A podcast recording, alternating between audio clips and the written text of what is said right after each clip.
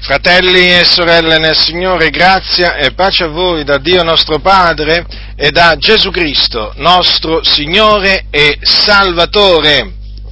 Billy Graham è uno dei eh, più famosi predicatori contemporanei, è un predicatore americano, molto anziano adesso, e dicono di lui che è l'uomo che ha predicato l'Evangelo a più persone sulla faccia della terra.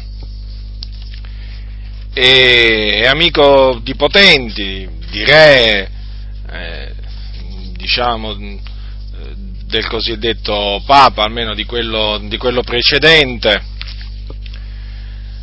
di cui era peraltro anche un grande estimatore, un grande ammiratore ha scritto diversi libri, credo che ognuno di noi quando si è convertito almeno ha letto un libro di Billy Graham, io ne ho letti due, tre, quattro, non ricordo adesso esattamente, comunque i suoi libri sono stati tradotti in decine di lingue. Eh, oggi ho deciso di confutare Billy Graham Qualcuno dirà, ma come confutare Billy Graham? Cosa stai dicendo? Perché c'è qualcosa da confutare di quello che predica Billy Graham? Sì, ci sono parecchie cose da confutare, solo che io ne ho scelte solo tre, ma ce ne sarebbero molte altre. Purtroppo Billy Graham, col passare del tempo, si è guastato, si è corrotto notevolmente e ha cominciato a predicare un messaggio ambiguo, anacquato, compiacente. Io confesso che quando mi sono convertito avevo una grande stima di Billy Graham, chiaramente senza conoscere in effetti eh, quale fosse tutto il suo messaggio, o quali fossero, non sapevo quali fossero certe sue convinzioni, per esempio le, convin- le cose che io per esempio adesso confuterò, io non le conoscevo a quel tempo, altrimenti non sarei andato nemmeno a, vederlo e ad ascoltarlo predicare. Infatti, mentre mi trovavo in Inghilterra la seconda, la seconda volta, eh, siccome che lui quell'anno teneva una, una, campagna evangelistica, o come le chiamano in americano crociate evangelistiche, o anche in inglese, teneva per tutta l'Inghilterra. E siccome che lui eh, arrivò in una, in una, cittadina che peraltro non è che fosse poi così tanto lontano da Londra, allora ho detto voglio andare a vedere Billy Graham, voglio andare a sentire questo grande predicatore.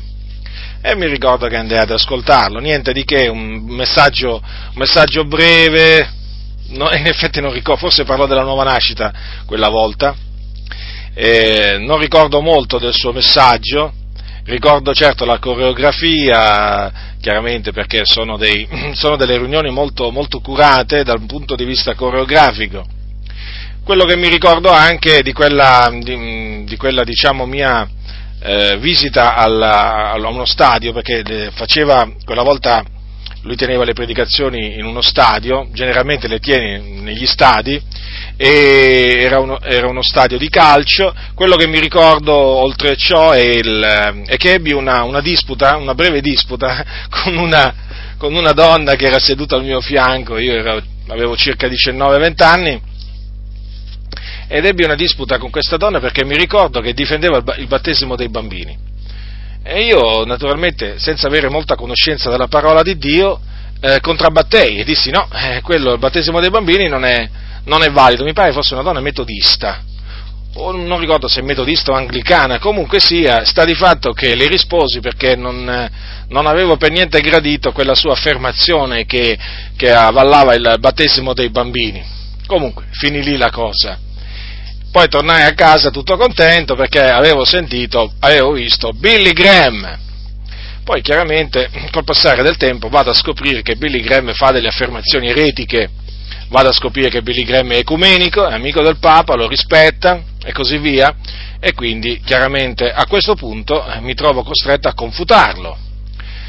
Eh, Billy Graham ha fatto, ha fa, si è corrotto e ha fatto dei danni enormi alla, alla causa di Cristo, ha fatto dei danni enormi alla Chiesa di Cristo per tutto il mondo, perché con il suo messaggio, con il suo messaggio ecumenico, praticamente invece di, eh, invece di dividere coloro che eh, camminano nella luce da coloro che vivono nelle tenebre, lui praticamente fa camminare quelli che camminano nella luce con quelli che camminano nelle tenebre, ne fa un tutt'uno praticamente, perché appunto è un, for- un grande ecumenista lui, lui, lui, è fortemente ecumenico, infatti lui è, molto, lui è molto rispettato in ambito della Chiesa Cattolica Romana, considerate voi, quando uno è rispettato in mezzo, in mezzo alla Chiesa Cattolica Romana c'è da, c'è da preoccuparsi. Allora, voglio confutare alcune dichiarazioni eretiche di, di Billy Graham, la prima è questa, che si può essere salvati senza conoscere Cristo. Lui ha fatto questa affermazione praticamente eh, durante un'intervista che ha rilasciato a Robert Schuller nel 1997. Chi è Robert Schuller? Robert Schuller, anche lui, è un famoso predicatore americano, il fondatore della, di, un, di, diciamo, di, una, di, una, cattedrale chiamata Cattedrale di Cristallo, che praticamente è andato in fallimento, però, predicatore della prosperità, amico di Billy Graham, però è andato in fallimento, hanno dovuto venderla a una, alla diocesi cattolica romana, mi pare. E, e uh, in un'intervista appunto che è disponibile su internet, quindi il, il, video è visionabile, dove lui ha rilasciato questa intervista sconcertante, um, lui praticamente ha affermato che si può essere salvati senza conoscere Cristo. Ecco che cosa ha affermato ehm, che cosa ha detto Billy Graham, inizio della citazione, io penso che tutti coloro che amano Cristo conoscono Cristo, a prescindere che essi siano consapevoli di ciò o non siano consapevoli, essi sono membri del corpo di Cristo. Quando egli, cioè Giacomo, disse che il piano di Dio per questa era è trarre un popolo per il suo nome, e questo è quello che Dio sta facendo oggi, egli sta chiamando persone fuori dal mondo per il suo nome, sia che essi vengano dal mondo musulmano o dal mondo buddista o dal mondo cristiano o dal mondo dei non credenti, essi sono membri del corpo di Cristo perché essi sono stati chiamati da Dio. Essi possono anche non conoscere il nome di Gesù, ma essi sanno nel loro cuore che essi hanno bisogno di qualcosa che non hanno ed essi si volgono alla sola luce che hanno. E io credo che essi sono salvati e che essi saranno con noi in paradiso. Fine della citazione. Quindi come avete potuto eh, diciamo ascoltare, lui afferma che ci sono delle persone che eh, anche se non conoscono il nome di Gesù sono salvate. Eh, e quindi lui dice che queste persone hanno, eh, sentono nel cuore eh, di avere bisogno di qualcosa che non hanno, che non hanno, badate bene, eh, e si volgono alla sola luce che hanno. Ecco, queste sono persone quindi che non conoscono il nome di Gesù, che non conoscono quindi Gesù, e lui, lui ha affermato eh, di credere che costoro sono salvati e che saranno con noi in paradiso. Ma la Bibbia non dice questo. La parola di Dio è categorica a tale riguardo. Chi non conosce Cristo non è salvato. Lo ribadisco, chi non conosce Cristo non è salvato. Chi non ha conosciuto Cristo morirà nei suoi peccati e andrà all'inferno. Cosa dice la Sacra Scrittura? Prendete l'Evangelo scritto da Giovanni al capitolo 17, queste sono parole di Gesù, quelle che sto per leggervi. Eh? Queste parole Gesù le ha rivolte durante una preghiera al Padre suo. Ascoltate che cosa ha detto Gesù capitolo 17, dal versetto 1, leggerò pochi versetti. Padre, l'ora è venuta, glorifica il tuo figliolo affinché il figliolo glorifichi te, poiché gli hai data potestà sopra ogni carne, onde egli dia vita eterna a tutti quelli che tu gli hai dato. E questa è la vita eterna, che conoscano te, il solo vero Dio, e colui che tu hai mandato, Gesù Cristo. Vorrei che prestiate attenzione, la massima attenzione a queste parole di Gesù, che il Padre ha dato potestà a Gesù sopra ogni carne. Quindi Gesù Cristo, il figliuolo, ha ricevuto dal Padre ogni potestà, potestà sopra ogni carne. Affinché egli possa dare vita eterna a tutti quelli che il Padre gli ha dato. Certo, perché non tutti gli uomini vengono dati dal Padre al figliolo, ma solo una parte. Solo coloro che sono stati ordinati a vita eterna, quindi coloro che sono stati predestinati predestinati ad essere adottati come figlioli di Dio in Cristo Gesù. Notate dunque, onde egli, dia, onde egli è il figliolo, naturalmente quell'egli si riferisce al figliolo, onde egli dia vita eterna a tutti quelli che tu gli hai dato, quindi che il padre ha dato al figliolo.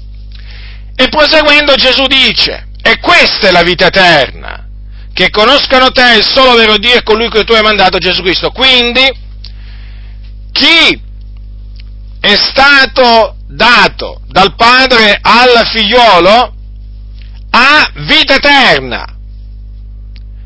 E questa vita eterna consiste nel conoscere il solo vero Dio. Perché ci sono tanti dei, ma per noi c'è un solo Dio, il Padre del nostro Signore Gesù Cristo, che non è Allah, che non è Buddha, non è che Dio lo si può chiamare in qualsiasi maniera, come fanno taluni, pensano appunto che non importa come lo si chiami, tanto è lo stesso Dio, no, il solo vero Dio è Yahweh, è colui che è, è l'Iddio d'Abramo, di Isacco e di Giacobbe, è l'Iddio e Padre del nostro Signore Gesù Cristo.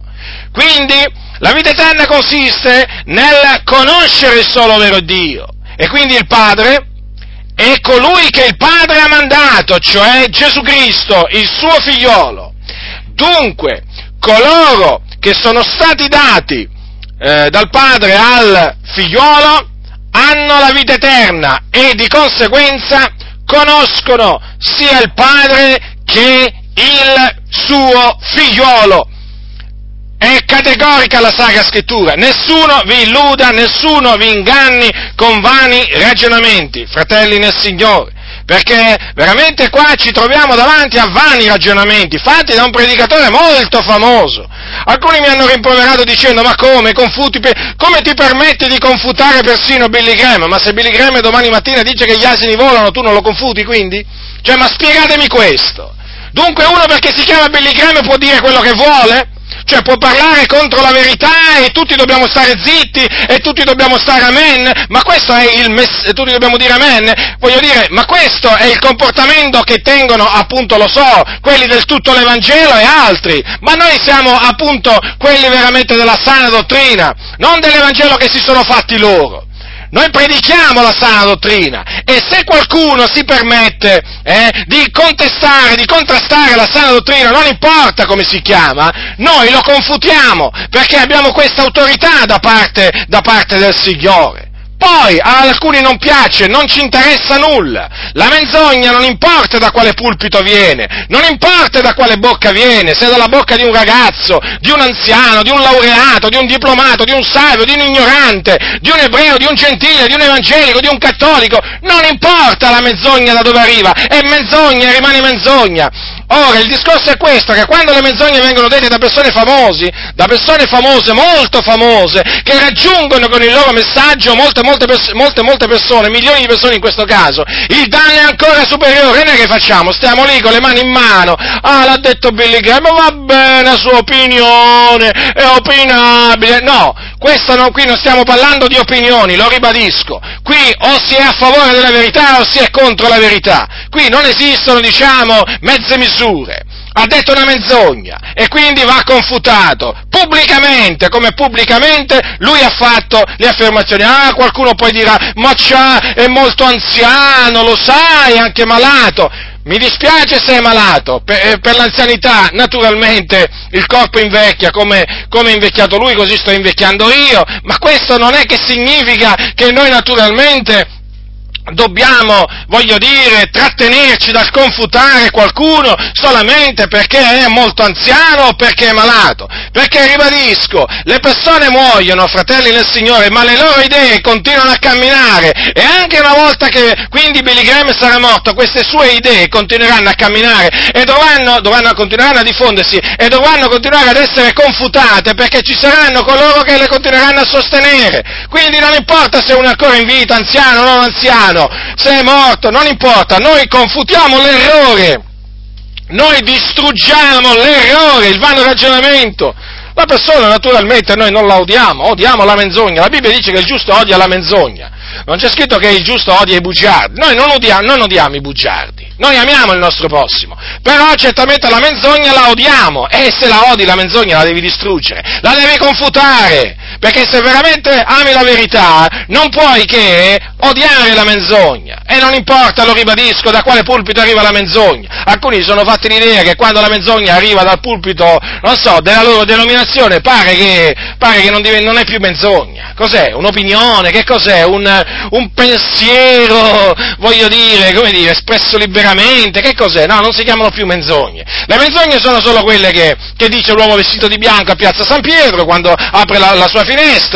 Eh, voglio dire, le menzogne sono solo quelli che, che dicono i testimoni di Geova, i cosiddetti testimoni di Geova, quando vengono a bussare alle nostre porte. Le menzogne sono solo quelle dei mormoni, eh, le menzogne dei pentecostali non esistono, vero? Le menzogne dei battisti non esistono, le menzogne delle chiese dei fratelli non esistono, no, no, in quel caso lì proprio, pare proprio che non ci siano più menzogne. Quindi quando si arriva a parlare degli evangeli ci pare appunto che cala una coltre, cala una tenda proprio, una, un'omertà tremenda, veramente, sono tutti coraggiosi, baldanzosi talvolta quando si tratta di confutare, eh, eh, che, che, vi posso dire, io Ratzinger o altri, quando veramente parlano questi sommi predicatori evangelici, pentecostali, non pentecostali che siano, sembra veramente che c'è un fuggi-fuggi generale, tutti hanno paura, si mettono la coda tra le gambe come si suol dire scappano. Che è successo? Che è successo? Ci hanno paura, ci hanno paura, oh, ci hanno paura, e di che cosa ci hanno paura? Ci hanno paura dell'uomo, guai a quelli che hanno paura degli uomini.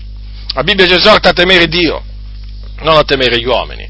Dunque, fratelli del Signore, allora, ritornando, diciamo, a questo discorso, Gesù infatti fu altrettanto chiaro un giorno su questo discorso quando disse, quando disse, perché vedete, se si conosce Gesù si conosce anche il Padre, se non si conosce Gesù non si conosce neppure il Padre che l'ha mandato.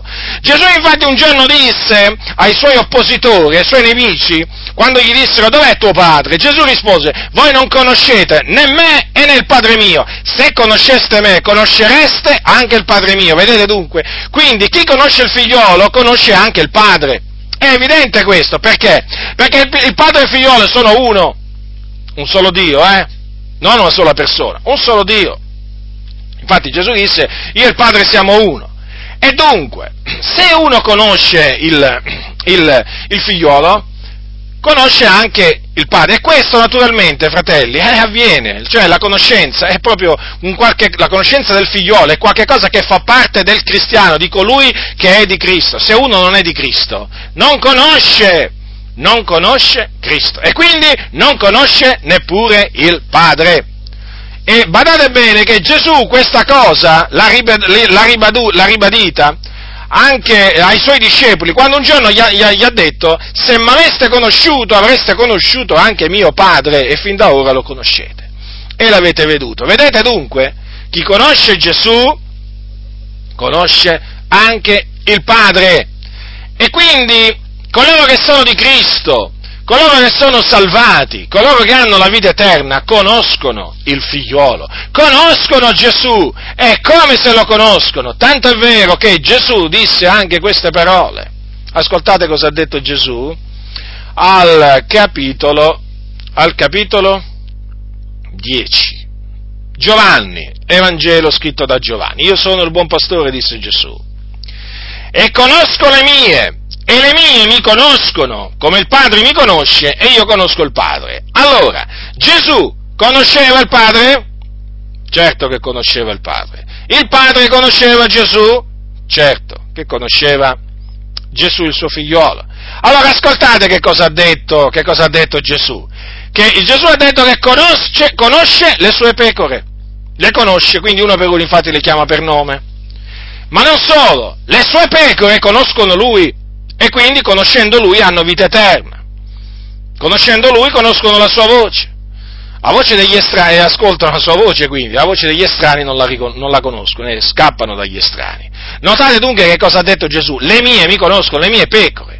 Dunque, sono le persone che non conoscono Gesù, non sono delle pecore del, del Signore, Molto semplice, che va cianciando quindi Billy Graham, ma che va dicendo in questa maniera. Vedete dunque quanto sono gravi le parole di Billy Graham, sono molto gravi, perché è un'eresia affermare che si può essere salvati senza conoscere Cristo, ma un'eresia, e la si deve chiamare col proprio nome, eh? Non chiamiamo eresie solamente quelle che, quelle che ci pare e piace a noi, chiamiamo eresie quelle che vanno chiamate eresie. Ma guardate un po' cosa dice. Essi possono anche non conoscere il nome di Gesù, ma essi sanno nel loro cuore che essi hanno bisogno di qualcosa che non hanno ed essi si volgono alla sola luce che hanno e io credo che essi sono salvati e che essi saranno con noi in paradiso. Ma vi rendete conto la portata, la portata di queste, di queste parole? Sono veramente di una pesantezza enorme. E infatti ci sono stati tanti che l'hanno confutato a Billy Graham. Dovete sapere che Billy Graham è molto confutato eh? nel mondo anglosassone. Cosa pensate voi? Ma cosa pensate? Che il mondo anglosassone sia come quello italiano? Eh? Cosa pensate voi? No, no, no, è tutto diverso. E soprattutto sapete chi confuta Billy Graham? Non i pentecostali, i battisti, i presbiteriani, sì, lo confutano, queste, queste affermazioni gliel'hanno confutate, hanno fatto bene, e hanno fatto bene, perché sono affermazioni eretiche che sono inaccettabili, inaccettabili. Quindi nessuno vi seduca, fratelli nel Signore. Non si può essere salvati senza conoscere Cristo. Chi conosce, solo chi conosce Cristo è salvato, solo chi conosce Cristo è una pecora del Signore. Solo chi conosce Cristo. Gli altri non sono pecore del Signore, perché appunto non conoscono, non conoscono Cristo Gesù e quindi non hanno, non hanno vita eterna. Ora, eh, questa è la ragione, eh? questa è la ragione per cui Billy Graham praticamente lui si astiene dal giudicare quelli che non credono, non credono in Gesù. Sì, perché lui ne, fa afferma, ne ha fatte di queste affermazioni. Eh? Lui ha affermato durante un, un, un, programma televisivo, praticamente durante il programma in America di Larry King, eh, questo giornalista gli ha chiesto a Billy Graham, ma tu cosa pensi di coloro come gli ebrei, i musulmani che non credono in Gesù Cristo? Praticamente il giornalista voleva sapere, ma sono perduti o salvati? Vanno in paradiso o all'inferno? Ascoltate come ha risposto Billy Graham, perché queste risposte, fratelli, fanno capire, fanno capire l'ambiguità di una persona eh? e la falsità. Ascoltate, lui ha detto, Billy Graham, questo è nelle mani di Dio, io non posso essere il loro giudice. Allora il giornalista domanda ancora, allora tu non li giudichi? E Graham risponde, no, non li giudico, io non dico voi andrete all'inferno. Poi nel proseguo dell'intervista eh, Billy Graham naturalmente continua con la sua ambiguità, perché la domanda, come si sente, no? quando sente quei predicatori, diciamo, che in televisione, i televangelisti praticamente, che dicono, vengono chiamati così, che dicono invece alle persone se non accettate Gesù Cristo siete condannati vivrete, andrete all'inferno e, e ci starete, praticamente lui dice, ma tu come ti senti quando senti parlare questi qua in questa maniera? Ascoltate Billy Graham come risponde. Dice, essi hanno un diritto a dire questo e hanno ragione fino a un certo punto.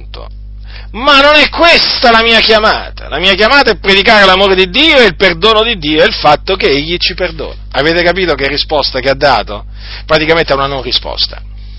Cosa significa? Quelli hanno il diritto di dire questo hm? e hanno ragione fino a un certo punto.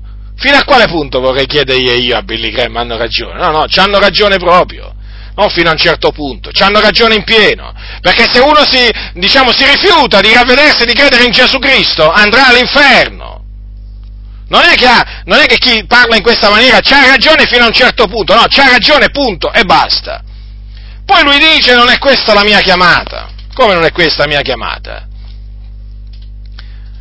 La mia chiamata è predicare l'amore di Dio. Ah, ecco, quindi vedete, lui fa capire, fa capire che la sua chiamata non è quella di dire se non vi ravvedete, non credete in Gesù Cristo andrete all'inferno. No, lui, la sua chiamata è, una, è un'altra, è quella di predicare solo l'amore di Dio, dire il Signore ci perdona. No? E Dio è amore. Ah, ma, ma, voglio dire, ma quante chiamate ci sono qua? Ma chi è stato chiamato a predicare l'Evangelo?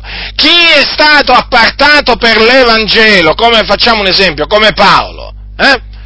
È stato chiamato a predicare sì l'amore di Dio, certamente, perché è evidente, dobbiamo annunziare agli uomini che il Dio ha tanto amato il mondo affinché chiunque creda in Lui. Ha tanto amato il mondo che ha dato il suo figliolo, unigenito figliolo, affinché chiunque crede in Lui non perisca ma abbia vita eterna. Certo che dobbiamo parlare dell'amore di Dio, come si è manifestato l'amore di Dio, no? ma appunto eh, si è manifestato nel, nel fatto che Lui ha mandato il suo figliolo per essere la propiziazione per i nostri peccati. E quindi che questo amore si è manifestato appunto nel, eh, nella morte, eh, nel fatto che Gesù è morto per i nostri peccati ed è, eh, ed è risuscitato per la nostra giustificazione. Questa è stata la manifestazione del, dell'amore di Dio verso, verso il mondo.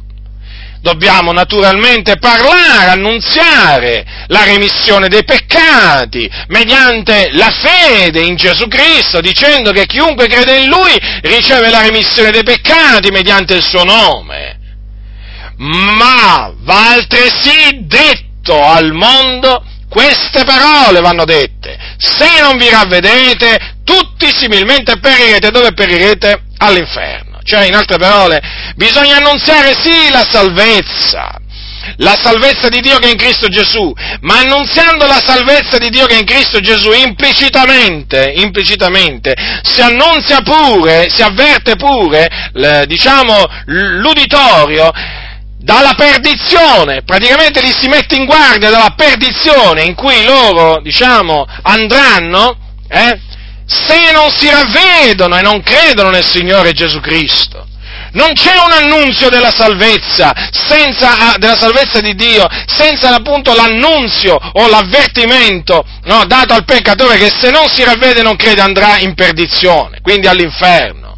Come fa a esserci? Come potrà capire il peccatore che si trova in pericolo, in un grande pericolo? Come, potrà, come, come, come potrà veramente capire questo se non gli si fa capire eh, che, che c'è solo una via di salvezza e che se lui non prende quella via veramente andrà in perdizione, perché c'ha davanti un'eternità piena di infamia, un'eternità piena di tormenti. Quindi il giudizio a venire eh, fa parte del messaggio che bisogna annunciare agli uomini, ai peccatori, perché Gesù lo faceva. Gesù infatti diceva ravvedetevi e credete all'Evangelo, ma metteva in guardia il suo uditorio da quello che gli sarebbe successo se, eh, se non si fossero ravveduti e se non avessero creduto nell'Evangelo. E la stessa cosa dobbiamo fare noi. Altro che predicare solo l'amore di Dio. Certo l'amore di Dio, ma anche il giudizio di Dio a venire, perché arriva il giudizio di Dio, il giudizio di Dio arriverà, fratelli del Signore. Quindi coloro che sono stati chiamati a predicare l'Evangelo sappiano eh, che non sono stati chiamati solo a, eh, diciamo, a predicare l'amore di Dio, ma anche il giudizio di Dio a venire sugli uomini, come faceva Giovanni il Battista, per esempio, come faceva l'Apostolo Paolo. Questa è la vera chiamata a predicare. Evidentemente Billy Graham ha ricevuto un'altra chiamata. Ma io dico, ma veramente non, non mi sarei mai aspettato queste parole da Billy Graham, chiaramente, eh, così. E chi se, le, chi se, le, aspettava? Le ha fatte e quindi le, eh, le confutiamo. E quindi noi chiaramente diciamo che ai musulmani se non vi ravvedete andrete all'inferno, se non vi ravvedete non credete in Gesù Cristo, lo diciamo ai buddisti, ai cattolici romani lo diciamo agli induisti, lo diciamo pure ai protestanti, eh, perché non è che perché uno, si, uno, è protestante, fa parte di una chiesa protestante, questo significa che è salvato. Ci sono tanti protestanti perduti, che sono sulla via della perdizione, come lo sono tanti induisti, tanti musulmani, cioè non tanti buddisti, tanti musulmani, come, come lo sono i buddisti e i musulmani.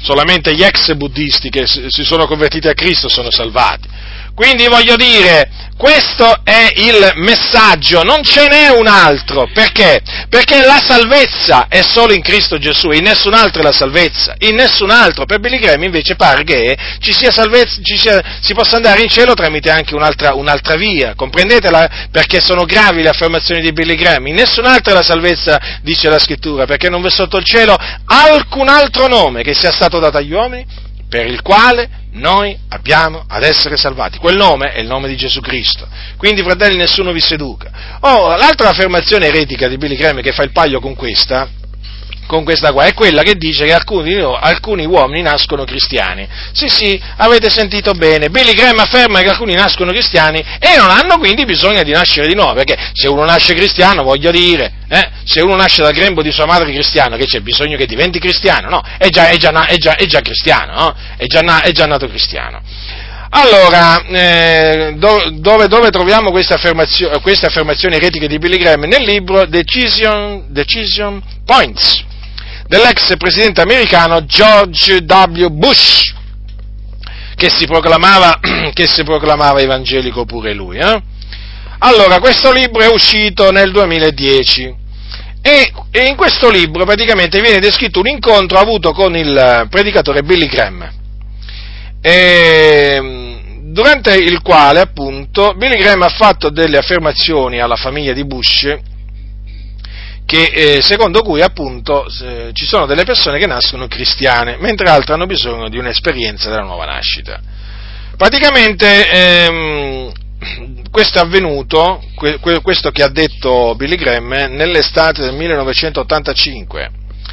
Eh, il padre di, di Bush, eh, di George, eh, il padre di George W. Bush, invitò il famoso predicatore nella sua casa eh, nel Maine e una sera, dopo cena, eh, erano circa 30 membri della famiglia di Bush, si radunarono per porre delle domande a Billy Graham, sì perché Billy Graham frequentava anche, ha frequentato i potenti, ormai da, da decenni che frequentava i potenti, ha frequentava, Billy, eh, frequentava diciamo, anche Clinton, ha saputo e così via. Allora praticamente eh, Bush, eh, Bush padre no, domandò a, a Graham, fece questa domanda, gli ha detto Billy, Alcune persone dicono che tu, de- che tu devi avere un'esperienza di nuova nascita per andare in cielo. Ecco, mamma, praticamente la, mo- la, mo- la nonna di Bush figlio, la persona più religiosa e più gentile che io conosca, eppure lei non ha avuto nessuna esperienza di nuova nascita. Andrà in cielo? Quindi questa fu la domanda, ve la ripeto eh, praticamente il padre di Bush eh, gli ha detto a Billy Graham, ecco mamma, ah, la nonna di Bush figlio, la persona più religiosa e più gentile che io conosco, eppure lei non ha avuto nessuna esperienza di nuova nascita. Andrà in cielo? La domanda è chiara, eh? Ascoltate la risposta di Billy Graham. Fu questa. George, alcuni di noi hanno bisogno di un'esperienza di nuova nascita per comprendere Dio e alcuni di noi nascono cristiani sembra che tua mamma sia semplicemente nata una cristiana. Questo è nel libro Decision Points a pagina 31. Ma avete capito?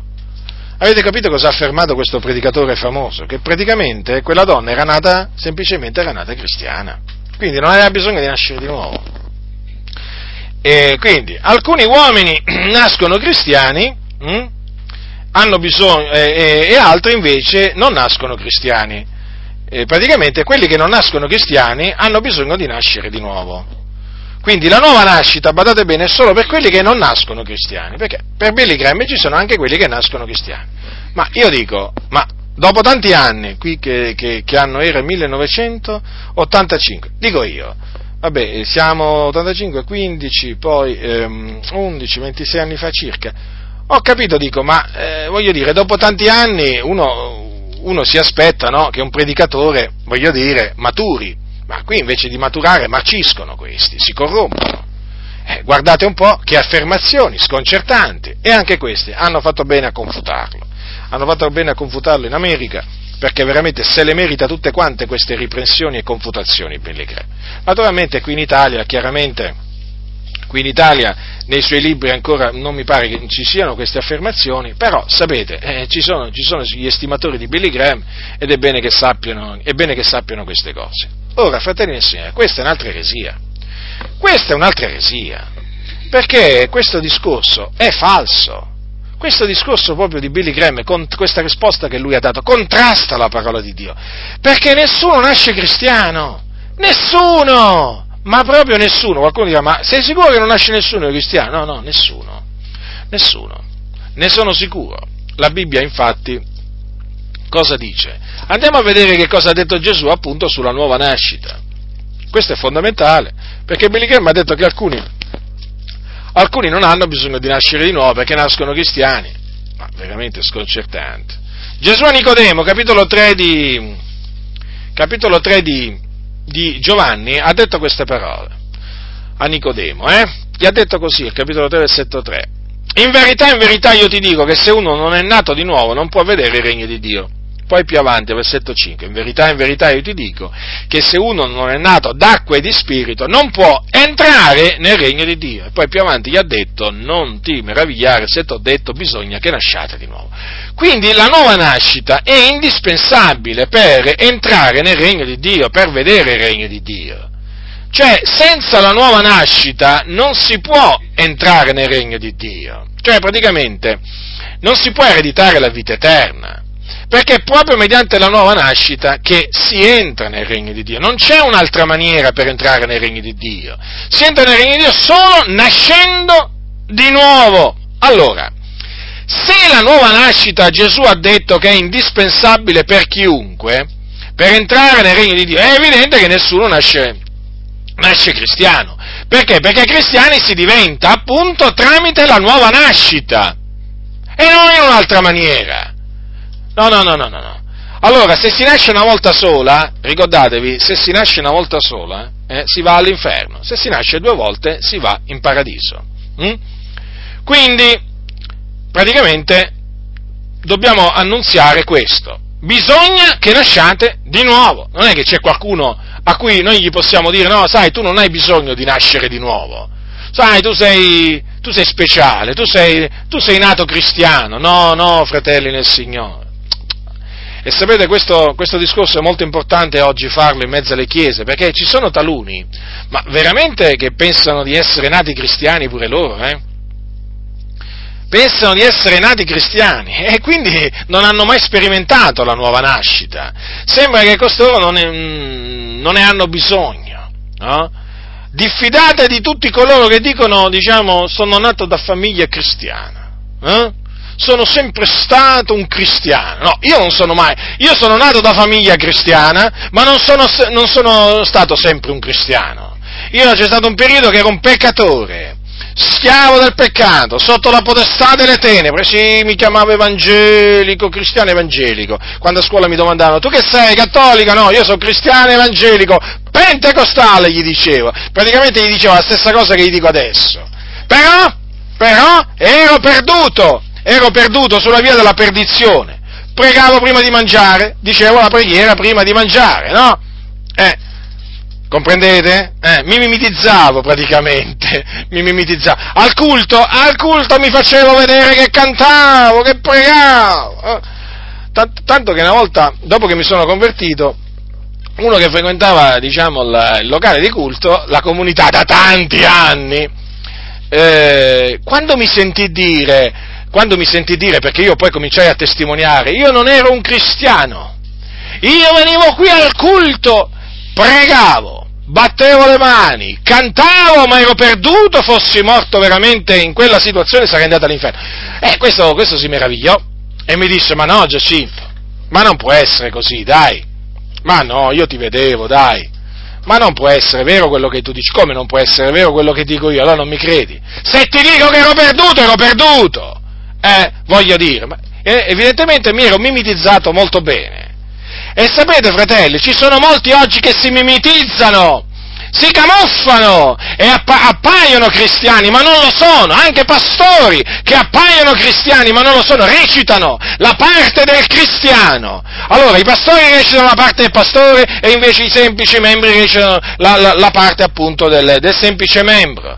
c'è una veramente, attenzione fratelli, che c'è una recitazione in corso veramente ormai da tanti anni da parte di molti in mezzo alle chiese. Eh. Tenete aperti gli occhi, tenete destre le vostre orecchie, perché ormai veramente qua di cristiani fasulli veramente abbondano i locali di culto. Eh. State molto attenti, fratelli del Signore, perché è molto facile camuffarsi da cristiani. E che ci vuole? Dire una, una preghierina, voglio dire, cantare un cantico, battere le mani, farsi vedere al culto. E per, per alcuni sei già cristiano, sei un caro fratello.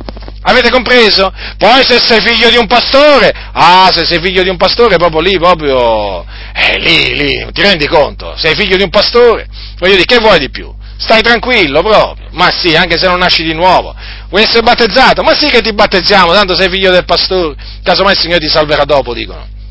Non sei ancora salvato? Non c'è nessun problema, ti salva dopo poi il Signore. Quindi prima il battesimo e poi la fede. Praticamente hanno sconvolto l'ordine del Signore. Gesù ha detto chi avrà creduto e sarà stato battezzato sarà salvato. Non è che prima uno viene battezzato e poi crederà.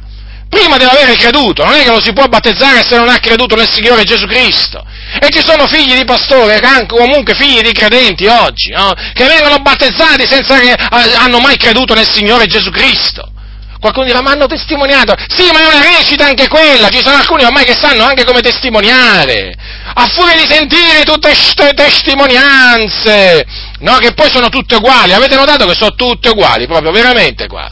Sembra che se le copiano l'un con l'altro. Ma non c'è uno veramente che dica qualche cosa un po' di originale. No, sembra veramente che tutti, tutti abbiano la stessa testimonianza e poi si scopre appunto che non sono stati salvati, eppure erano stati battezzati. C'è chi si fa battezzare, per esempio, per far piacere a papà e alla mamma, per non farli piangere più.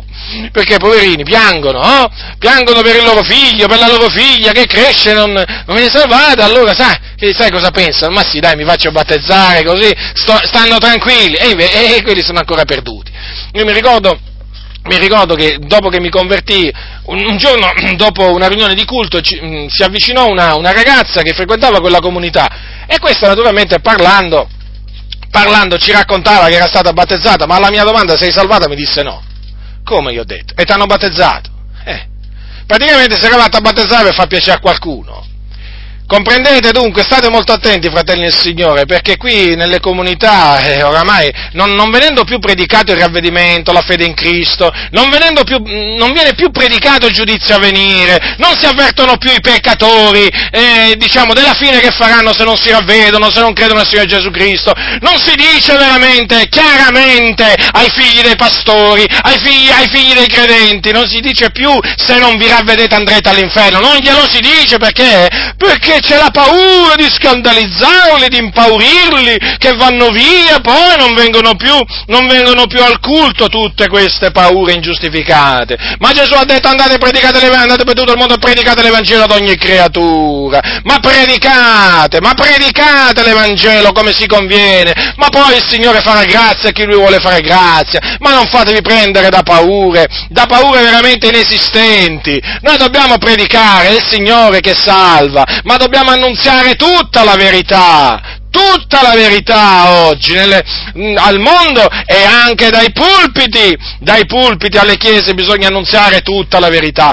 E la verità è che se uno non nasce di nuovo, non vedrà giammai il regno di Dio, non ci entrerà mai nel regno di Dio, perché essendo che è morto nei suoi peccati, morirà nei suoi peccati e andrà all'inferno in attesa del giudizio. Lo so, è parlare crudo questo, ma è la verità.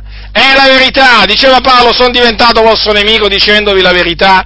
Eh, era disposto a diventare nemico delle chiese pur di dire loro la verità e io sono disposto a fare la stessa cosa. Ormai lo sapete, mi sono fatto tante chiese nemiche, tanti nemici, voglio dire, per avere detto loro la verità. Dunque, quello che ha detto Billy Graham è falso, perché? Perché tutti hanno bisogno di nascere di nuovo per entrare nel regno di Dio. Per quale ragione? Ve lo accennavo prima. Perché?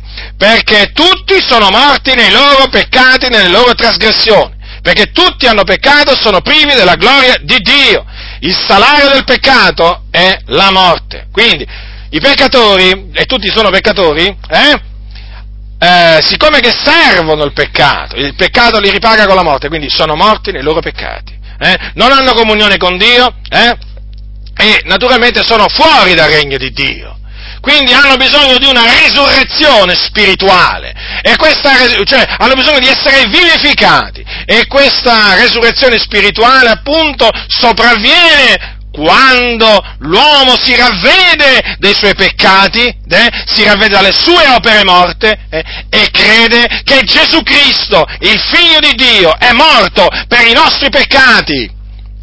Per i nostri peccati, badate bene, che fu seppellito e che risuscitò il terzo giorno per la nostra giustificazione. Ecco, in quel momento sopraggiunge una resurrezione spirituale. La persona nasce di nuovo, si sente nascere di nuovo, nascere dall'alto, si sente appunto una persona nuova perché diventa, eh, diciamo, una nuova creatura, una nuova creazione. E chi ha sperimentato questa nuova nascita ricorda ancora il giorno in cui è nato di nuovo. Io lo ricordo, lo ricordo, lo ricordo molto bene mi ravvidi dei miei peccati, invocai il Signore credendo nel suo figliolo e gli dissi, Signore, perdona i miei peccati, fa di me un tuo figliolo, purificami da tutti i miei peccati e credetti veramente con tutto il mio cuore che Gesù Cristo, il Figlio di Dio, è morto sulla croce per i miei peccati, che fu seppellito al terzo giorno e risuscitò per la mia giustificazione. Lo credetti? E in quel momento mi sentì nascere di nuovo, avvertii veramente un qualche cosa che non era mai avvenuto prima nella mia vita.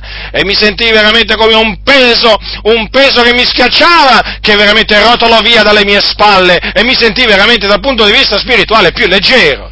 Ma poi non solo, mi sentii rinnovato all'improvviso, mi sentii una persona nuova. D'altronde la Bibbia dice, se dunque uno in Cristo, egli è una nuova creatura. Le cose vecchie sono passate, ecco sono diventate nuove. Ero diventato nuovo. All'improvviso qualcuno dirà, sì, all'improvviso.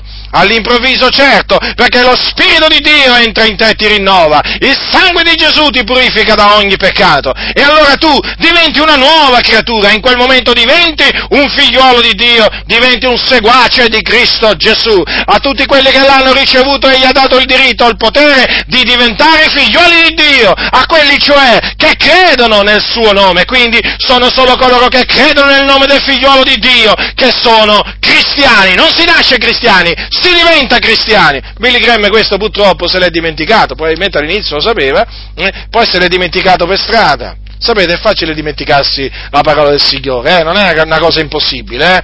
non è una cosa impossibile. Poi lui si è messo con i cattolici romani, voglio dire, ci ha cominciato a camminare assieme, è chiaro che è chiaro che ha dovuto, ha dovuto, modificare il messaggio a un certo punto, no? per, per, compiacere i suoi, i, suoi amici, i suoi, amici, cattolici romani. Quindi, fratelli del Signore, badate molto bene perché qui stiamo parlando dei fondamenti, eh? Stiamo parlando dei fondamenti, perché se non sono sani i fondamenti che cosa ci costruiamo sopra qua? Che cosa ci costruiamo sopra? Eh, costruiamo sopra i fondamenti marci qua?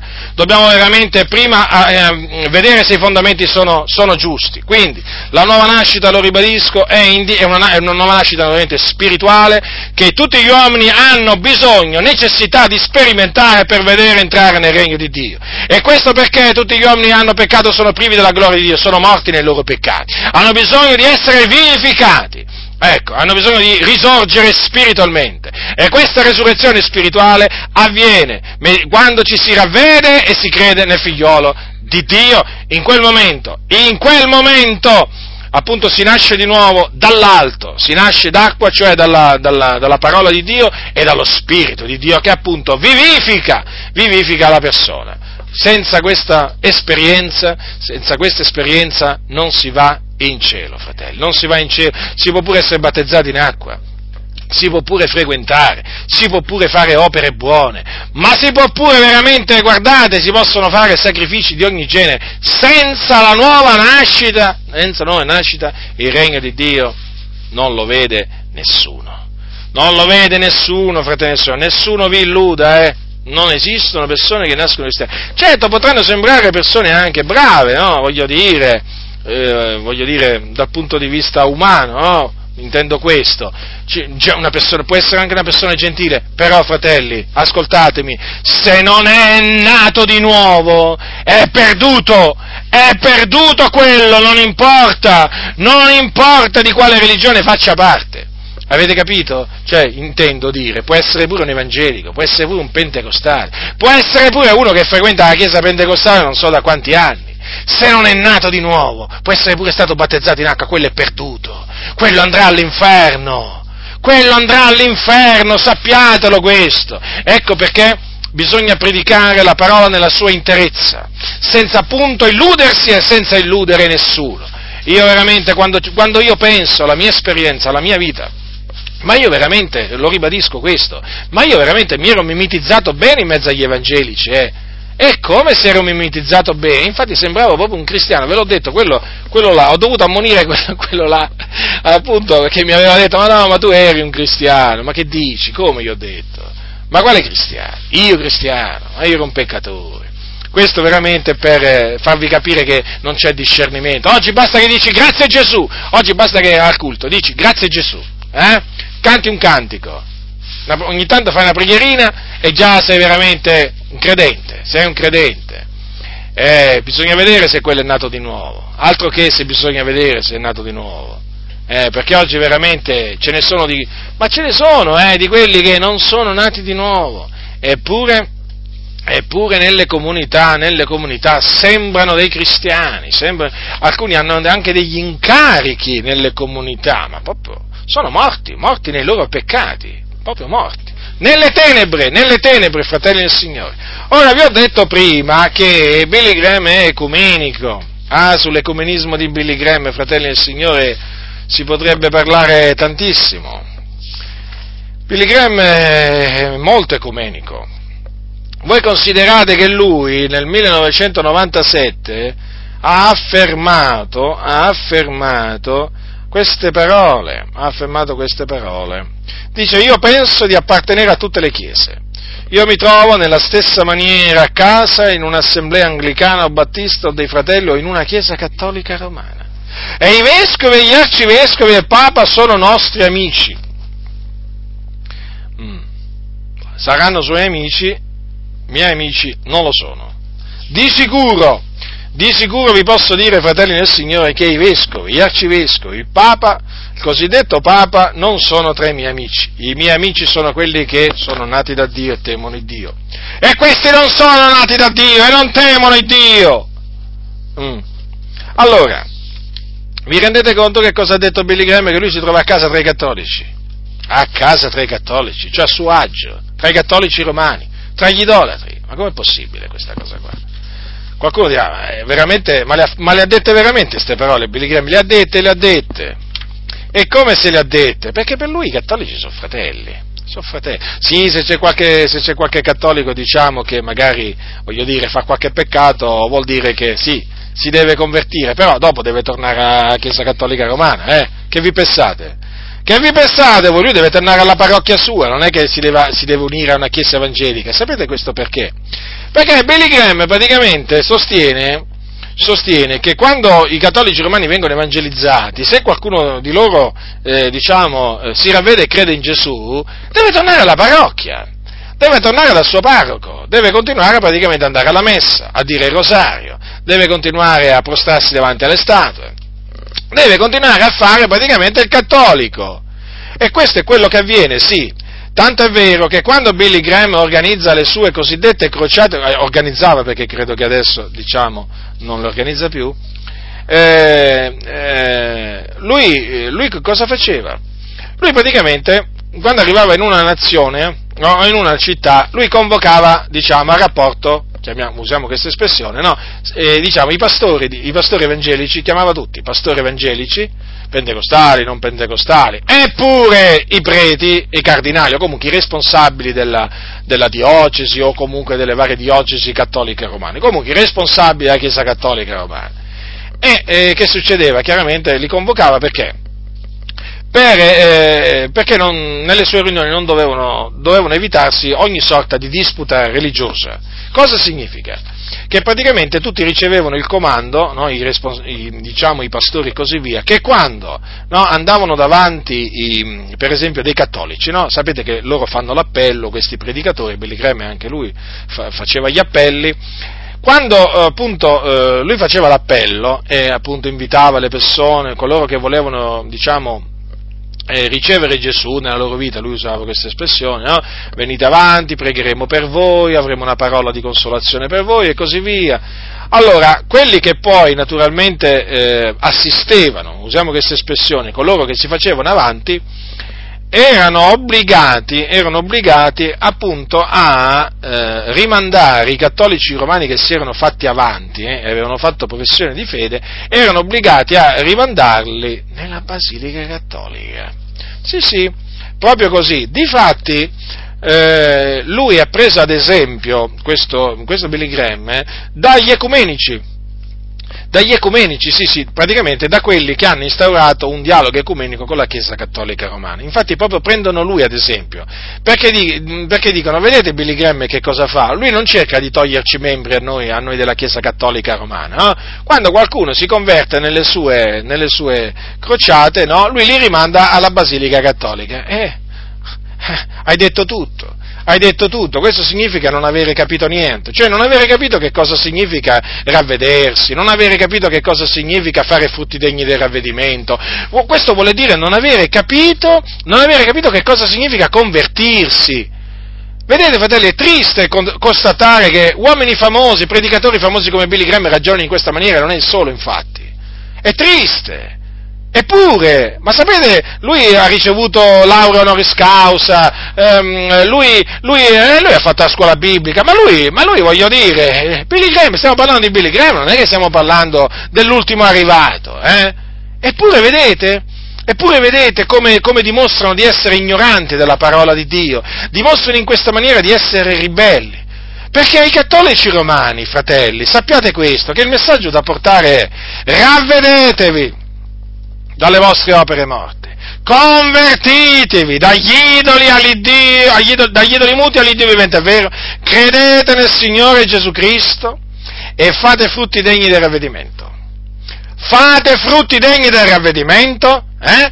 uscendo, separandovi dalla Chiesa Cattolica Romana e smettendo appunto di andare alla messa, di andare ai pellegrinaggi, di dire il, di dire il rosario e, e, di, di, di, fare, di prostrarsi davanti alle statue e tante e tante altre cose. Questo è il messaggio da portare ai cattolici e dirgli, e dirgli di unirsi a una chiesa evangelica. Sì, sì. E non solo, eh? appunto chiedere il battesimo immediatamente se appunto hanno creduto nel Signore Gesù Cristo. Battesimo per immersione nel nome del Padre, del Figliolo e dello Spirito Santo, perché questo è il vero battesimo. Eh? Quindi di unirsi a una chiesa evangelica che, che, che non solo predica l'Evangelo, ma anche pratica il battesimo per immersione. E questo mica lo fa Billy Graham, sapete? E non lo fa, perché evidentemente lui alla fin fine al battesimo in acqua non gli dà quell'importanza che gli dovrebbe dare. Perché? Perché se dice, se lui faceva dire ai cattolici romani che avevano accettato il Signore, no, di tornare nella parrocchia, questo significa che lui praticamente non voleva che essi fossero battezzati in acqua per immersione. Ma vi rendete conto? Lì c'è implicitamente un incitamento alla violazione della parola di Dio. Perché il cattolico romano, cioè, ammesso che quello si sia ravveduto, quel cattolico, no, in una riunione di Billy Graham, abbia creduto in Gesù Cristo. Eh? Lui, ritornando nella Basilica Cattolica, non sentirà la necessità a farsi battezzare per immersione. No, perché è stato battezzato già da piccolo. E quel battesimo per la Chiesa Cattolica Romana è valido, vita naturale durante, comprendete? E quindi che cosa fa cosa fa, cosa fa Billy Graham in questa maniera? Praticamente gli preclude la via al battesimo. Ma vi rendete conto quante cose storte? Ma non solo, ma poi alla fin fine, invece di fargli fare opere degne di ravvedimento, gli farà fare opere indegne di ravvedimento, perché quel cattolico nella sua ignoranza eh, tornerà alla parrocchia e, e, ve l'ho detto, ammesso che abbia veramente creduto nel Signore Gesù, e quello continuerà a darsi all'idolatria, continuerà ad adorare, adorare l'ostia nel, lì nel, nella, nel, nella Basilica Cattolica, continuerà a prostarsi davanti agli idoli, continuerà a dire il rosario, continuerà a credere nel purgatorio, continuerà a confessarsi dal prete, perché poi la dottrina, la dottrina teologica della Chiesa Cattolica Romana prevede, prevede come sacramento indispensabile per la salvezza, perché c'è tutto un sistema di salvezza particolare, la confessione al prete, perché, perché per il cosiddetti peccati mortali, la Chiesa Cattolica Romana esige, obbliga alla confessione al prete, e quindi quello che farà? Quello quando cadrà in peccato, eh, invece di mettersi in ginocchio davanti al Signore e dire Signore, mi, mi ravvedo, mi pento, purificami dai, perdonami, no, quello lì andrà dal prete, dal prete che non gli potrà rimettere i peccati che ha commesso, ma vi rendete conto quanti errori scaturiscono poi, veramente, da queste, da queste affermazioni che praticamente possono sembrare insignificanti, ma sono di una gravità enorme, fratelli del Signore, perché qui ci va di mezzo gran parte del consiglio di Dio. Altro che chiamata, come dice lui, ma chiamata a che? Chiamata a ingannare le persone. Pare di essere stato chiamato a ingannare le persone questo uomo. Ma siamo indignati, ma siamo veramente indignati noi nel sentire parlare dei predicatori in questa maniera. E badate che qui non è una questione di essere americani, italiani, brasiliani, africani. Qui si tratta di essere nella verità o nel, nella luce. Ma come si fa a parlare così? Ma come si fa? In questa maniera si illudono le persone, si ingannano le persone. E poi appunto li si incita alla ribellione contro il Dio poi, perché invece di, di incitarli di esortarli a, a, osservare i comandamenti di Dio poi, e in questa maniera, rimandandoli alla parrocchia, tu li inciti a trasgredire la parola del Signore. Il Signore, ricordatevi, quando salva un'anima in mezzo alla Chiesa Cattolica Romana, sapete cosa, cosa praticamente eh, gli dice? Per esempio, se gli parla in visione, sapete cosa gli dice? Escitene, esci! Questo gli dice, sapete a quanti l'ha detto? È come quando uno si converte in mezzo all'Islam, che, che gli dice il Signore? Di rimanere in mezzo all'Islam? Gli dice esci! Se gli, se gli, dovesse dare una visione, gli dice questo! Se lui induce, glielo dice, glielo dice, glielo grida! Esci! Perché bisogna uscire da queste, da queste comunità. Infatti la scrittura dice uscitevene, separatevene!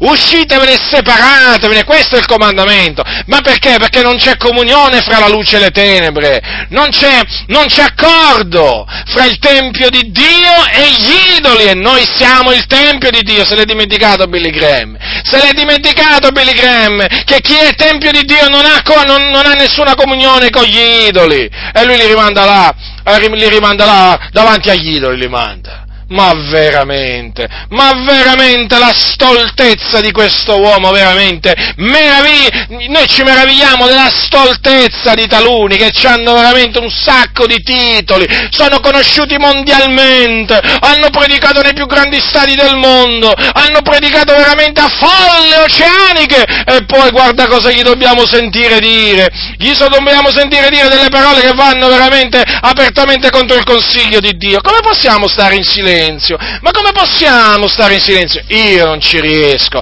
C'è un fuoco dentro di me. C'è un fuoco. Mi sforzo di contenerlo, ma non posso. C'è un fuoco che arde. Io quando sento le menzogne, quando sento le menzogne devo parlare. Alcuni quando sentono le menzogne devono stare zitti invece.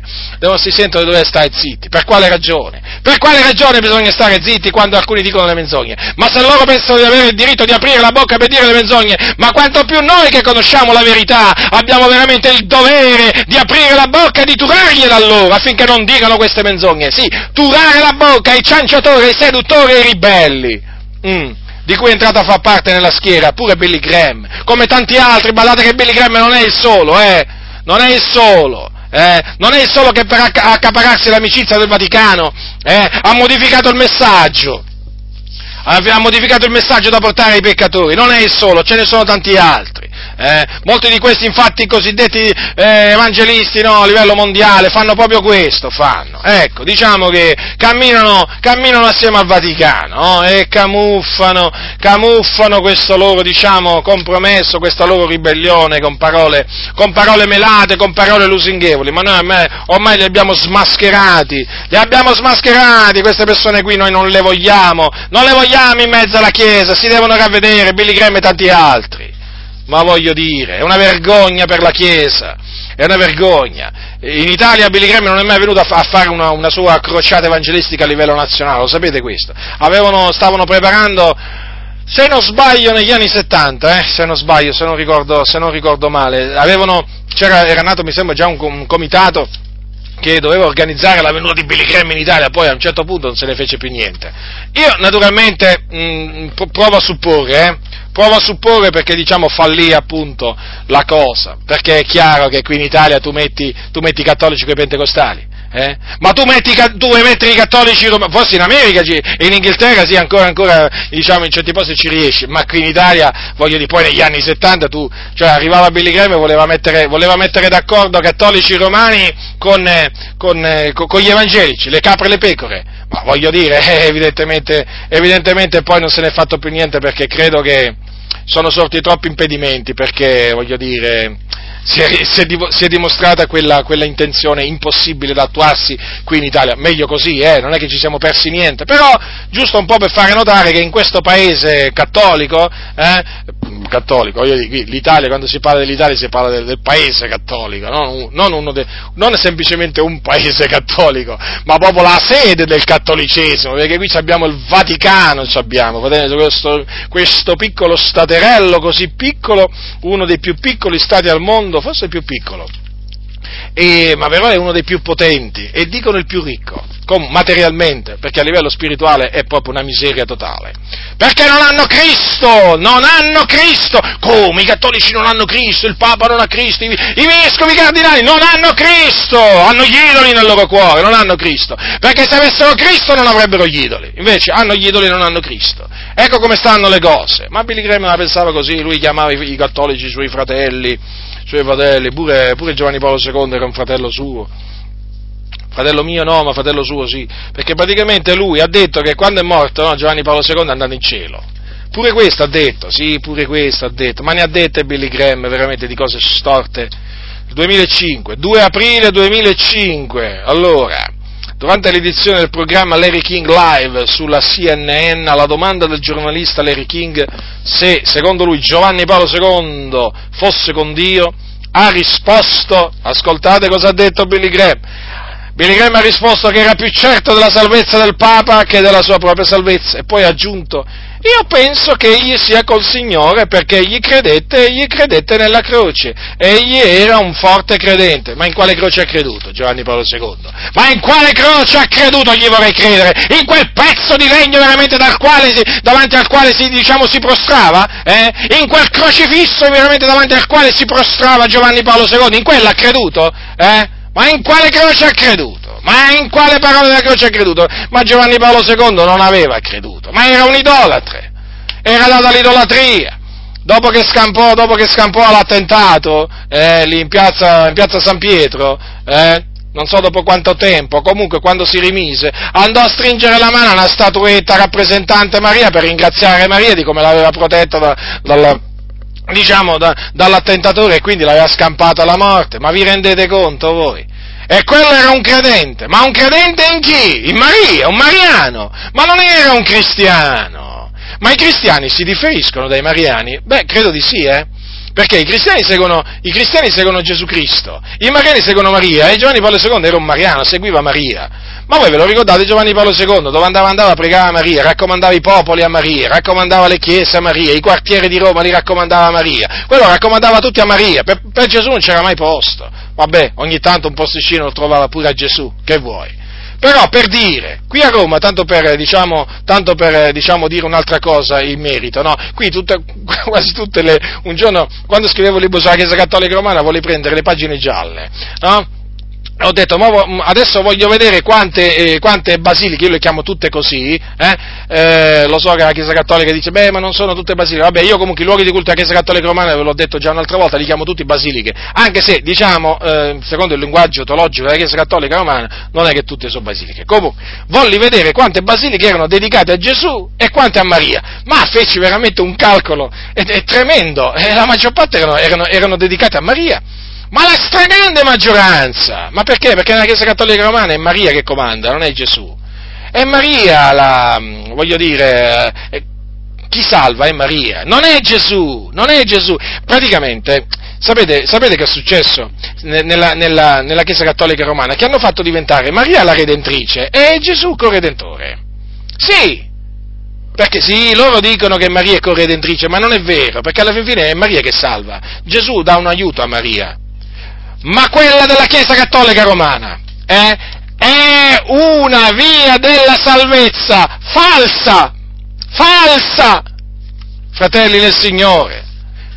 Chi accetta la via della salvezza proclamata dalla Chiesa Cattolica Romana va all'inferno, ve lo posso assicurare, io l'ho studiata, l'ho studiata bene la via della salvezza proclamata dalla Chiesa Cattolica Romana, non è la via della salvezza che proclamavano gli Apostoli, ve lo posso assicurare. Allora, Giovanni Paolo II, secondo Billy Graham, è in cielo, a parte, a parte il fatto che lui ha dimostrato di non conoscere la, la dottrina della Chiesa Cattolica Romana rispondendo in questa maniera, perché, perché voglio dire, nella Chiesa Cattolica Romana, eh, voglio dire, pure Giovanni Paolo II sarebbe dovuto andare pure anche lui in purgatorio. E infatti, secondo la dottrina, ci, ci è andato, certo, perché poi l'hanno dovuto fare beato. Quando viene dichiarato beato, e l'hanno fatto tempo fa, no? Allora succede che l'anima, da, ehm, voglio dire, esce dal purgatorio e va in cielo. Eh sì, allora perché viene dichiarato beato? Eh? Quando appunto avviene la beatificazione di uno che è morto in odore di santità, eh, ascoltate questa espressione, no? Morto in odore di santità, pensate un po' voi, ma dove l'hanno sentito sto odore di santità? Ah, io non l'ho sentito sto odore di santità, ma questi sentono l'odore di santità dove non c'è santità. Comunque, allora, eh, praticamente, Giovanni, eh, Billy Graham non, non, non, conosce la dottrina cattolica, perché Giovanni Paolo II è andato, è andato a purgatorio, nel 2005, quando è morto, è andato a purgatorio. E poi praticamente poco, poco tempo fa è uscito dal purgatorio, no? È stato dichiarato beato, beato appunto perché adesso è beato in cielo, comprendete? Perché uno non è beato al purgatorio, eh, la Chiesa Cattolica Romana non si contraddice in questo, eh? Al purgatorio non si è beati perché si è nei tormenti, bisogna espiare determinate colpe. E quindi Giovanni Paolo II, diciamo, secondo la teologia cattolica romana, andò prima in purgatorio. Quindi Billy Graham, cosa ne sapeva lui? Cosa ne sa lui della teologia della Chiesa cattolica romana? Non conosce le scritture, pensate voi se conosce la, la, la teologia della Chiesa cattolica romana? Ma pensate voi un po'. E allora, dopo, dopo, dopo degli anni, no, è stato fatto beato, no, adesso, eh, dopo adesso aspettano, diciamo, di farlo, di farlo santo, no? Così poi lo offrono al culto universale di tutti i cattolici sulla faccia della terra, tutti lo potranno invocare, naturalmente, da qualsiasi punto punto del globo si trovano e naturalmente Giovanni Paolo II dal cielo, naturalmente, chiaramente essendo diventato poi anche lui ufficialmente uno dei tanti intercessori che aiuta Gesù, perché Gesù ha bisogno di essere aiutato, secondo la teologia della Chiesa Cattolica Romana, in questa, in questa intercessione a prendere le preghiere dei fedeli, eh? poi da là naturalmente Giovanni Paolo II farà miracoli e insomma, insomma farà tutte quelle cose che voi sapete che si inventano nella Chiesa Cattolica Romana. Quindi voglio dire, Giovanni Paolo II vorrei dire appunto, a Billy Graham e a tutti quelli appunto che pensano che Giovanni Paolo II sia in cielo, no? Giovanni Paolo II non è in cielo, è all'inferno perché era un idolatre e gli idolatri, la Sacra Scrittura dice, non erediteranno il regno di Dio. Era un idolatre. Qui ci dobbiamo mettere d'accordo, fratelli del Signore, eh? Perché qui bisogna spiegare cos'è l'idolatria, che cos'è, che, che cos'è un idolatre, eh? Perché sennò veramente qua uno comincia veramente a chiamare le, a chiamare le capre, le comincia a chiamare pecore, eh? Le opere, le, le, le opere infruttuose delle tenebre le comincia veramente a chiamare opere buone. Allora, l'idolatria, fratelli del Signore, l'idolatria è un peccato, è un peccato. E quando è che si manifesta, diciamo, l'idolatria? Quando, appunto, uno si fa un idolo un idolo che può essere appunto di legno, che può essere di cera, eh, che può essere di ferro, di marmo, non importa di che materiale, eh, comprendete? E poi naturalmente eh, non importa che cosa rappresenta, se è un animale, se, se, mm, se, se è la luna, se voglio dire mm, una persona. Eh? Allora, nel momento in cui questa persona si prostra davanti a questo, diciamo, oggetto, gli presta servizio, gli presta un culto, hm? quindi lo ringrazia, lo invoca e così via. Quella è idolatria, è quello che fa quelle cose, è un idolatra. Badate bene che per essere idolatri non è necessario avere qualche cosa davanti, eh? davanti a cui prostrarsi, perché uno idolatra anche se prega, per, facciamo un esempio, no? Uno si trova in mezzo al deserto, non c'è una statua, non c'è un'immaginetta, non c'è niente, no? E si rivolge al cosiddetto Padre Pio, no? Quella è idolatria, eh? O si rivolge a Maria, dice appunto il rosario, eh? Quella è idolatria, e l'idolatria perché in quel momento offre un culto, una preghiera a qualcuno che non è Dio. La Bibbia dice, la Bibbia dice adora il Signore di Dio, a Lui solo rendi il culto. A Lui solo rendi il culto. E quindi coloro che rendono il loro culto, il loro servizio alla creatura, anziché al creatore, che è benedetto in eterno, sono degli idolatri, si danno all'idolatria e quindi non sono nostri fratelli e quindi non vanno in cielo quando muoiono, vanno all'inferno. Io mi ricordo tanti anni fa ebbi un sogno, ebbi un sogno in cui vidi Giovanni Paolo II allora a quel tempo stava bene, eh, perché parliamo di tanti anni fa, mi ricordo, gli puntai, me, me lo vidi davanti il sogno, vestito di bianco naturalmente, gli puntai il dito e gli dissi tu stai mandando all'inferno milioni di persone. Ricordo bene questo sogno, lo racconto perché mi è rimasto impresso, sapete? Mi è rimasto impresso perché i sogni che Dio dà poi rimangono, ti rimangono proprio, ti rimangono impressi perché vengono dall'alto. Ma quale cielo? Ma poi la cosa sconcertante di questa intervista è che praticamente, cioè, con due parole uno, cioè questo Billy ha proprio annullato il messaggio della salvezza. Ma vi rendete conto quanto, quanto poco ci vuole per annullare il messaggio della salvezza? Cioè, ma vi rendete conto? Cioè, mandare un'idolatri in cielo, così, come se niente fosse, come se la Bibbia non esistesse, come se la Bibbia non dicesse niente, diciamo, sull'idolatria. Ma sull'idolatria, ma poi, non, ma, ma, qui c'è una, una, una, lunga, una lunga lista da fare, fratelli. Perché non è che Giovanni Paolo II non è andato in, è andato in cielo, vabbè, basta solo l'idolatria. Ma però, eh, questo veramente bestemmiava. Diceva di essere il vicario di Cristo sulla faccia della terra. Vicario Sfilidei. Lo sapete che ce l'hanno scritto questi, questi, questi papi, ce l'hanno scritto sulla tiara, mi pare, no? Se non ricordo male. Vicario figlio di Dio. Ma vi rendete conto? Mm? Ma poi non solo, sono oggetti di venerazione di culto da parte delle persone, accettano questo culto. Eh? Invece di fare come Pietro, che quando Cornelio gli si postò davanti e lo adorò, lo alzò e gli disse, levati anch'io sono uomo! Avete mai visto un papa che riprende qualcuno dicendo che, che si posta davanti a lui e dice levati, anch'io sono uomo? Io ho mai sentito, mai visto. Anzi, si compiacciono di tutta questa adorazione che gli rivolgono e così via. Ma la lista è lunga. Ma poi insegnava eresie Giovanni Paolo II, insegnava eresie di perdizione. E allora, cioè, voglio dire, qua, eh, insomma, la lista è lunga, ve lo ripeto, qui su Giovanni Paolo II, qua, si potrebbe fare, si potrebbe fare una, lista, una lista, che, non finisce, che non finisce più, sapete, o meglio, sì, che finisce però, una lista molto lunga. Quindi, fratelli del Signore, eh, Billy Graham con, con, due parole ha, proprio, ha, ha fatto proprio piazza pulita, eh? Ancora una volta, alcuni pensano veramente che, che, ci vogliono chissà quali lunghi discorsi per annullare il messaggio della salvezza, per, per sovvertire l'Evangelo di Cristo, ma bastano poche parole, eh? bastano poche parole. Ma poi voglio dire questo, la cosa, sapete, un'altra cosa sconcertante di queste affermazioni che ha fatto Billy Graham su Giovanni Paolo II è che ha detto, ma infatti è proprio, proprio follia, follia proprio, eh, dice così, ah, praticamente Billy Graham ha detto che era più certo della salvezza del Papa che della sua propria salvezza, certo che se le cose stanno così, Billy Graham eh, a questo punto non ha la certezza della salvezza, eh, cosa devo pensare? Ma c'è chi è che può parlare in questa maniera? Ma solo uno che non è sicuro della propria salvezza. Poi certo, quando lo hanno rimproverato, poi lui chiaramente ha cercato un po' di rimescolare le cose, no? un po' di aggiustare il tiro, però intanto queste parole le ha dette, ma come fa uno a fare queste affermazioni? Ma se a me uno mi chiede, ma secondo te Giovanni Paolo II dov'è? All'inferno. E tu dove pensi di andare? In cielo, per la grazia di Dio. Cioè, che facciamo qua? Cioè, voglio dire, qui esistono i perduti, esistono i salvati. Esiste la perdizione, esiste la salvezza. Eh? E i salvati, naturalmente, essendo salvati, avvertono i perduti eh?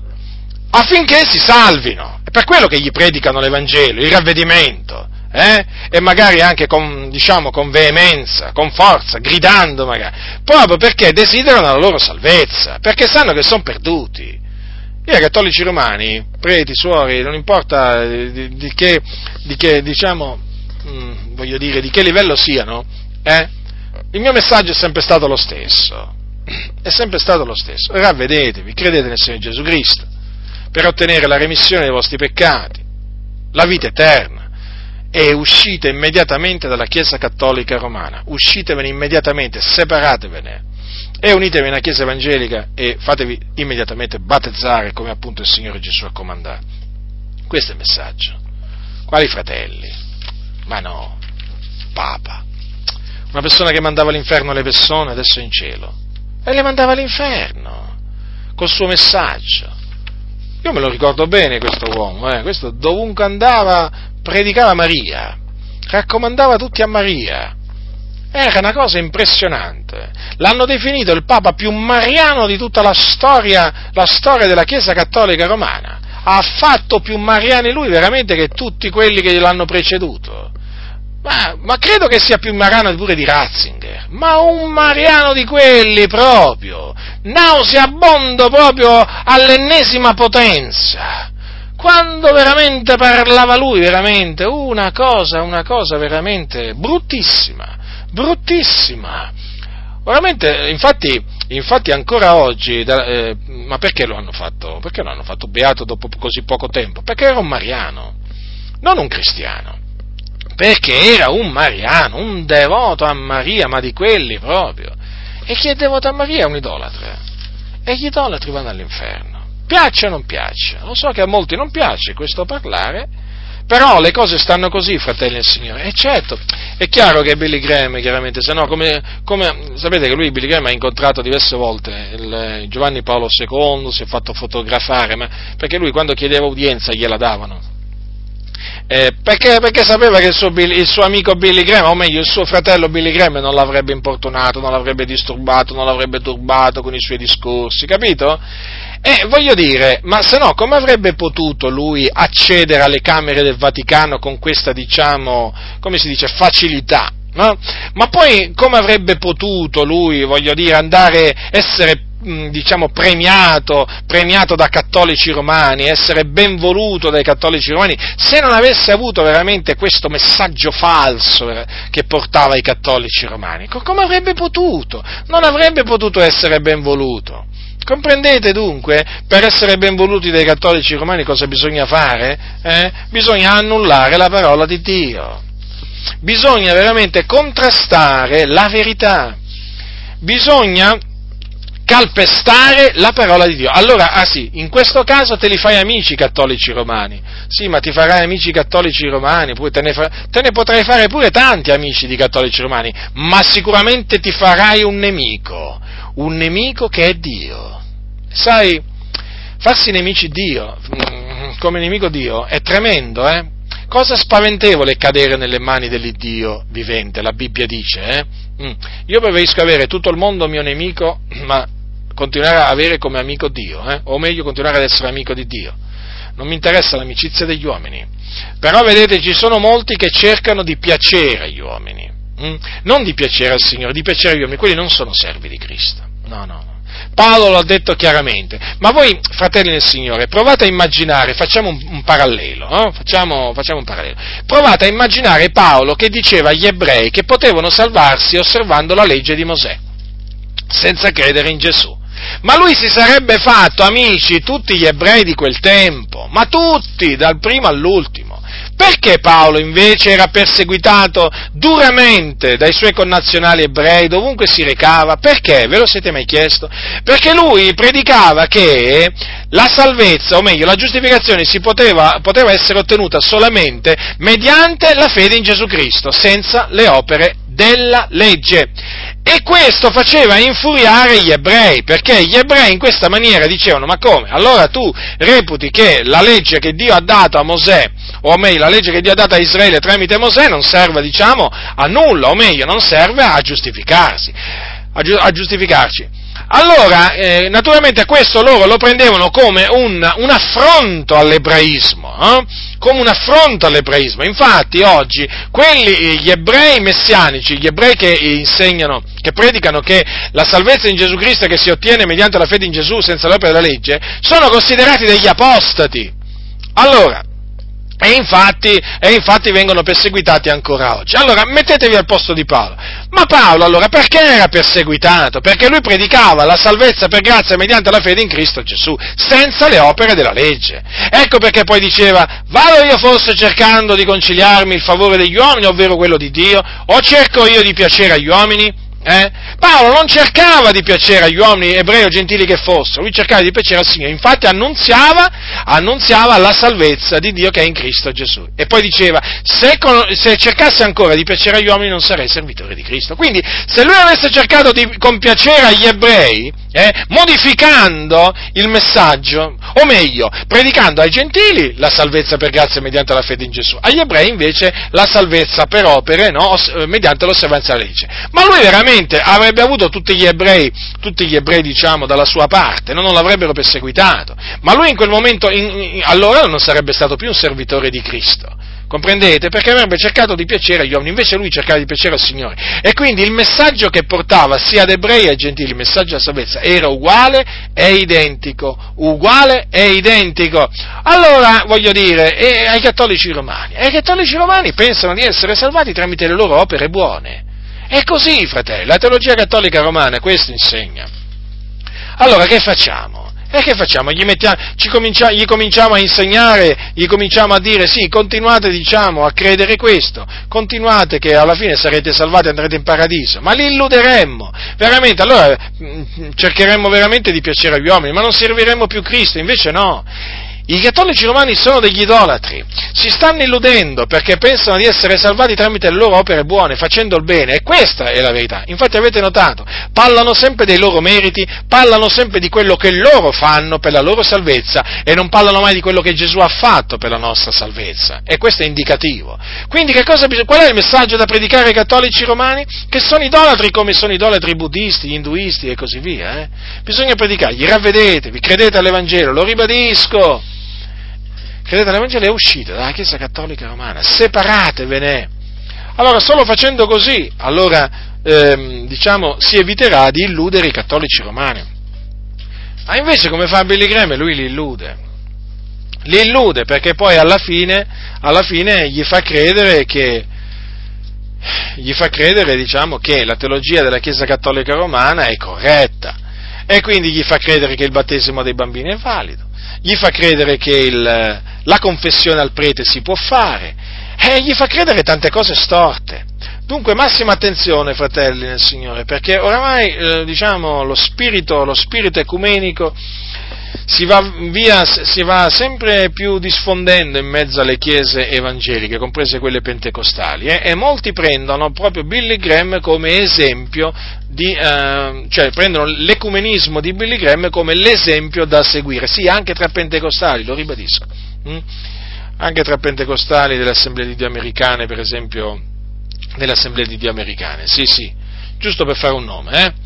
Voglio dire, di una denominazione pentecostale che si è messa nell'ecumenismo con la Chiesa Cattolica Romana. La, sì, la, la presidenza delle assemblee di americane si è precipitata a dire sì, ma non, è, diciamo, non, nostro, non sono nostri rappresentanti ufficiali che partecipano a questi dialoghi internazionali diciamo, tra cattolici e pentecostali, e allora vorrei dire perché non li togliete di mezzo, no? Voglio dire, perché permettete che vanno? E poi sono sempre persone, diciamo, di un certo spessore delle assemblee di Dio americane che partecipano a questo dialogo internazionale da molti anni. Eh? Uno di questi è Cecil Robeck, e voglio dire, loro usano questo sofisma, però lo sanno tutti che la, diciamo, le, le, assemblee americane sono coinvolte nel dialogo, nel dialogo internazionale con la Chiesa Cattolica Romana, e anche se dicono che, diciamo, non è questo dialogo a livello ufficiale, però alla fine c'è e a noi quello che conta è che, che ci sia, perciò lo riproviamo.